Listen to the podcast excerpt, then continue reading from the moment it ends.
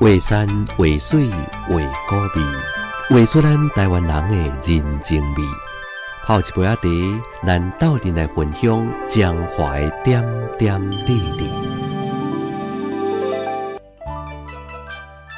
古名宝岛的北斗镇，曾经是古罗水溪支流顶头的河港，除了是中部内河航运的中心，也是古罗水溪沿岸的货运转运站，台湾传统牛墟的所在地之一，甚至也是清朝第一个有多次计划基地。马如一府二路三艋甲是宝岛的言语，一直到今嘛，大家也是叫北岛为宝岛。可惜过去风华绝代宝岛，却是一座无古迹的古城。一百多年来，宝岛遭遇过十几摆水灾，三十几摆的火烧家，历史遗物完全烧甲光光光。曾经风光一时，过去的风华却是无留落任何痕迹。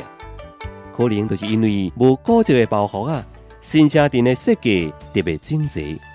在这个中华关面积第二小小镇内面，透天厝林立伫个整齐街道上，是模范的乡镇之一。报道人拢伫咧讲，报道三丸、教丸、景丸、甲肉丸。来个报道，大部分人拢未错过远近知名的报道肉丸，皮 Q 肉香，都亲像水晶元宝共款。这都是宝岛，一个历史上甲鹿港知名的古上港。咸菜讲繁华不在，今日宝岛真清气、真整洁，依然是一片的宝地。